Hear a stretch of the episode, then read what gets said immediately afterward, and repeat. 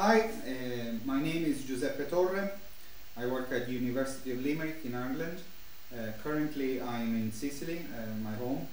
Uh, I'm actually inside my garage, uh, which I recently emptied, and I found this, um, which is an interesting, very interesting piece of technology. Uh, it's an analog television displaying static noise.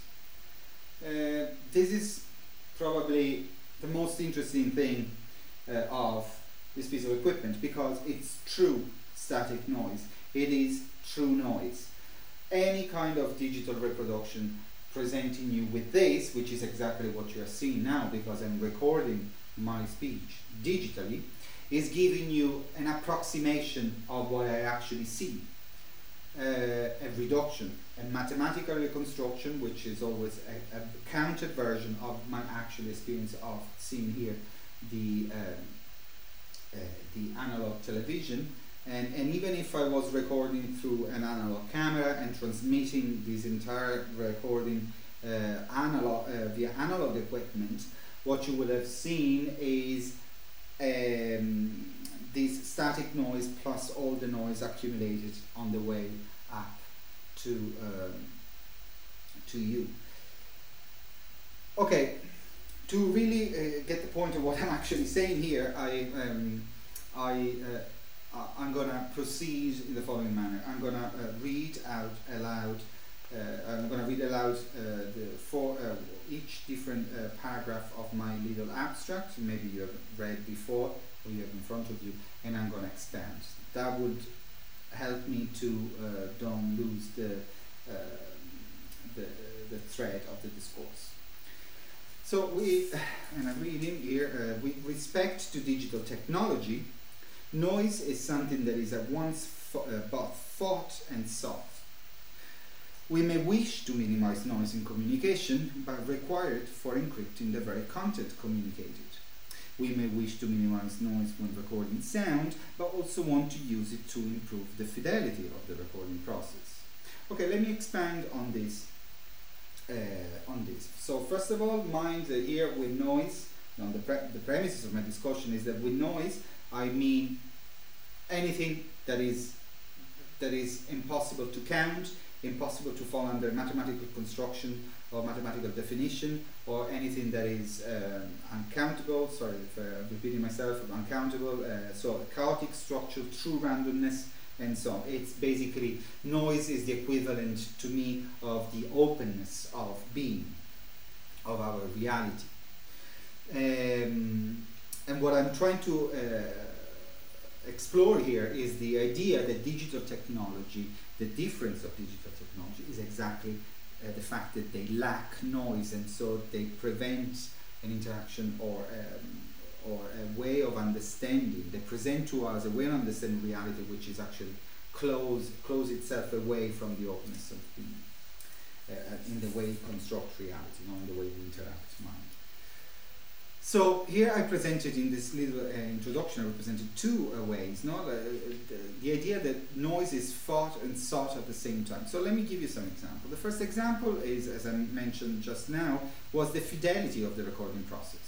Well, one would understand that in a recording process, such as now, any kind of background noise should be avoided, and that's true. So for example, it's likely you are hearing the fan of my laptop, which, because I'm here now in forty-two degrees, is going crazy, uh, as I am, to be honest, but anyway.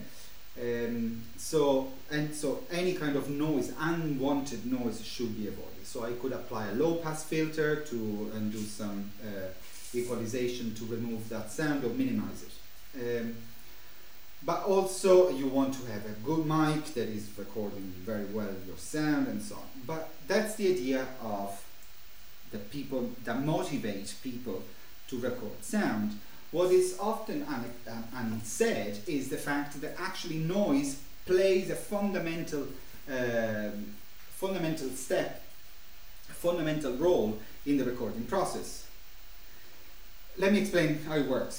This is called, this is called dithering, and dithering is simple like that. So basically, my voice is it's producing a variation of pressure in the air, which hits the membrane of a microphone, and the, the variation, and this membrane will start oscillate accordingly to the variation of pressure, which vary the current uh, and so on. And it, this variation of current goes into uh, the analog to digital converter, and the analog digital convert analog to digital converter will basically take this current flow and discrete, and by discretizing it will uh, give us an encoded version of the signal. Now the problem is that in order to avoid quantization error, which, put it bluntly, if I have to measure this current flow, but the current, and I only have two steps, and the actual measuring we know to be in the middle, where do we go? Do we store it as one step higher, half step higher, or half step lower? Well, in order to provide and um, provide a good, uh, the best method to in, in order to not uh, incur in any kind of uh, uh, errors is the one to have uncorrelated noise, and therefore that's what they do. Before the signal is uh, encoded, and so before it goes into the uh, analog to di uh, digital process, analog to digital converter process, what engineers do is add a little current. So if this is my signal, the usual sine, sine wave, let's simplify the idea, instead of being a smooth sound wave, before being digitized, it, it's added, uh, we add little noise, which make it kind of that way, and therefore now when we uh, the, uh, we go to digitize the, the, the sound wave, that produces a better quality, ultimately results in a better quality recording. Now of course this noise, it's not, uh, we cannot hear it, it's, an, an, an, um, it, it, it's impossible to hear it, but still it is noise in that sense. Uh, this is the first example. The other example would be noise that it's used for encryption. We want noise, but that noise is a different kind of noise. We want to have it correlated, uh, has to be correlated to the input at least, because otherwise we wouldn't be able to decipher it. Our receiver wouldn't be able to decipher it. Um, at the same time, we don't want to have noise in communication and transmission. So for example, in these analog blocks, we have um, we have uh, this is we see static noise, no? So it's looking for something, but then it doesn't find it, and the circuitry inside the box is producing this kind of uh, the laser beam is producing this kind of static noise. But in digital transmission, something is either there or is not, and that's why your digital T V, when it doesn't sync to anything, doesn't display static noise. There's no noise, there's absolutely nothing. Either there is something or there is not. And that's why when you're not synced into a particular channel, uh, the digital T V or the digital box, uh, box set gives you mm, sometimes a black screen or a blue screen, uh, depends on the model. Uh, if you see static noise, I don't know if you, if you see it, uh, in your digital T V, that means that either your T V is also uh, has an analog input to which it's switching on, uh, to switch into if the digital signal is not received, or somebody is sending static noise into the digital network, but uh, it doesn't make any sense, because even that digital noise, uh, it will be digitally constructed. Now the catch is that noise um, is both uh, an abstract idea and a concrete thing. That does not, and this um, that does not sit comfortably in relation to systems that are deterministic and probabilistic or probabilistic, such as digital technology. This is a fact that computer scientists know very well, but is it that is systematically overlooked in order to safeguard and improve the functioning of digital technologies. So scientists do know that uh, that computers are inherently bad to uh, create noise, if we are to create noise digitally. But these things is overlooked, in the sense it's not taken care of, because anyway you have to save bandwidth, so in, in, uh, the objectives is completely different. So actually is it, the, the lack of noise uh, in digital technology is actually seen as something uh, positive, because uh, it doesn't give you problems of any other sort, so it, you reduce the problem. But the problem, you are enclosing a system, and enclosing and enclosing and enclosing always more, according to the mathematical model you are giving it to. Um, so, to give you an example, if I have to create the model of myself, I will reduce, reduce, reduce, reduce, until I think I mathematically I can have, have the best approximation of me, but which will never be me. Um, so, beyond the plethora of different kinds of noises, the comparison between analog and digital technology highlights the existence of just two types of noise, one that is naturally occurring, noise, and one that is human constructed, pseudo-noise, pseudo-noise. So, with naturally occurring noise, I mean exactly that, so that uh, reality itself is noise. It could be described as noise or informed by noise, and it's just us trying that, uh, to find patterns into that, okay, or carve out zones of attention uh, in which we uh, attempt to make sense out of it. Uh, we are patterns being, pattern made, and, and pattern searching beings.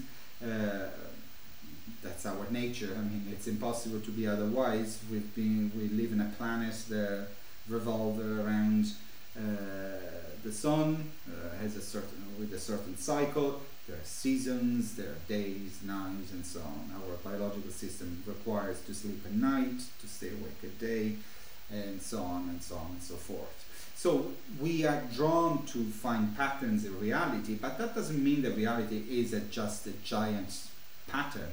And that's though what digital technology makes us believe to. Okay? If you don't understand that the difference between digital and the rest of other technologies, the difference of mm, just noise, uh, also in noise, sorry. So, see that human constructed pseudo-noise is what the pseudo-noise is, that is one that we generate mathematically, so such as computers. So, if I have to generate static noise on digitally, very simple, I just randomize color pixels throughout the canvas. Uh, It, it will look like static noise, but it is not. Okay, it is not for several reasons. First, because the random pseudo -ran the random generation routine uh, is effectively pseudo-random. So approximate random, but it's never random. So if you let it run forever and ever, or for a long not forever, for a long period of time, eventually you will find out a distribution pattern, uh, which. Uh, basically you would see that more numbers than others are more likely to come up. Uh, you can certainly approximate this effect, but it's not the same. This is what I have next to me is true random. It's actually something that, because now analog television are not available uh, or not easy uh, to be found around, it's something really rare to, um, to find. And at the same time amazingly beautiful to stare at. Digital technology operates by moving from noise to pseudo-noise in order to, one, crystallize reality into mathematical construct. So that's the, the, uh, the example. If we go back to the example of the digital sound, that's exactly what, uh, what it is. Like um, we're moving from noise, true noise in the detail, before it's been digitized, and then to uh, pseudo-noise that it's used for many other things, okay, such as, for example, the same process dithering, okay, uh, which is used to add the little noise into our uh, current flow before being digitized. It's, there's also a dithering process that is done once the sound is already digitized, and that's a process to re, uh, to um, to uh, to scale down the bit depth of, the, of an audio signal. So if you want to, uh, if you have an, an audio signal, some sound recorded on forty-four thousand one hundred kilohertz and sixteen bits, but you want to down down uh, scale down the bit the the beats to from sixteen to eight, you can use dithering, which will help you to basically lowering the bit depth without losing too much resolution. But that is done by adding noise, which is instead digitally created, okay? So it's not the same as so adding pseudo-noise rather than true noise, which is the sing, uh, which is the dithering of the pre-digital uh, digi digitization process. Going back here, so digital technology operates by moving from noise to pseudo-noise in order to crystallize reality into mathematical construct and to create realities from mathematical construct. So yes, you're hearing my voice, and that's uh, digitally recorded, but I can create sounds which do not exist uh, in, uh, in reality, but they are just simply mathematically constructed. I can give you a visual example. The folder on your desktop or on your computer is not a real folder, right? It's basically a mathematical image, mathematically reconstructed image of an idea of folder we have. Um, Of, of the or, or at least the idea of a folder that the program programmer that designed it had in the first uh, when when encoded that, that thing. So it's not just about uh, the fact that we can find pattern in reality, but somehow digital nudge into the digital technology nudge into the idea that we can uh, recreate reality digitally. This is mind, it's not me going insane in forty degrees uh, temperature in, in a garage. It's our, our ideas that are out there. See singularity of, or uh, and all this kind of idea of artificial intelligence and artificial paradise or uh, second lives and so on. Second, third and fourth lives.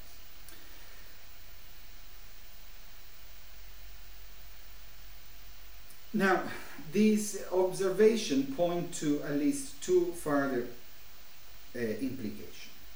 One is that noise may point to essential differences between analog and digital technologies. Okay, and this is the first one. Um, uh, sorry. So this is the the second is that the presence or absence of noise may lead to either cripple or diverse phenomenology. So let me uh, unpack these two. So the first one is that noise may point to essential differences between analog and digital technologies. So in philosophical debate, uh, the kind of uh, in the philo philosophical discourse, the debate goes down between uh, analog and digital, goes down, um, started, at least uh, to the best of my knowledge, started with Goodman and Lewis. Uh, and eventually uh, with eventually Goodman having the upend uh, with his distinction between um, discrete and continuous, uh, albeit was the one that said we should move on beyond that, uh, but regardless, so the the debate goes down to the, uh, to Goodman and Lewis, for for whom the difference uh, beyond the technicality was the analysis of computers. They had in mind two types of computer, one that they were, to their mind, analog computer and digital, and then the digital computers. So their, their debate was centered around computers.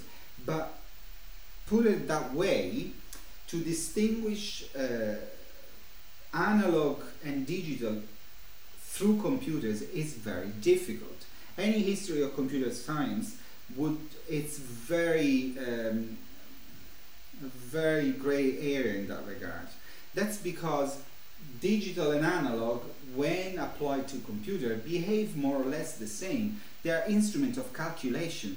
So the way, uh, if you go down to the distinction between discrete and continuous, you can have an analog computer working discretely. In the end, like a, a punch card is a discrete system, or even if you're going between input and output and, and, and again in input, still there is a delay that you have to add to the system, because otherwise input will equal the output and the, the machine will clock itself, uh, and therefore that's already a way of acting discretely, no, in between two operations.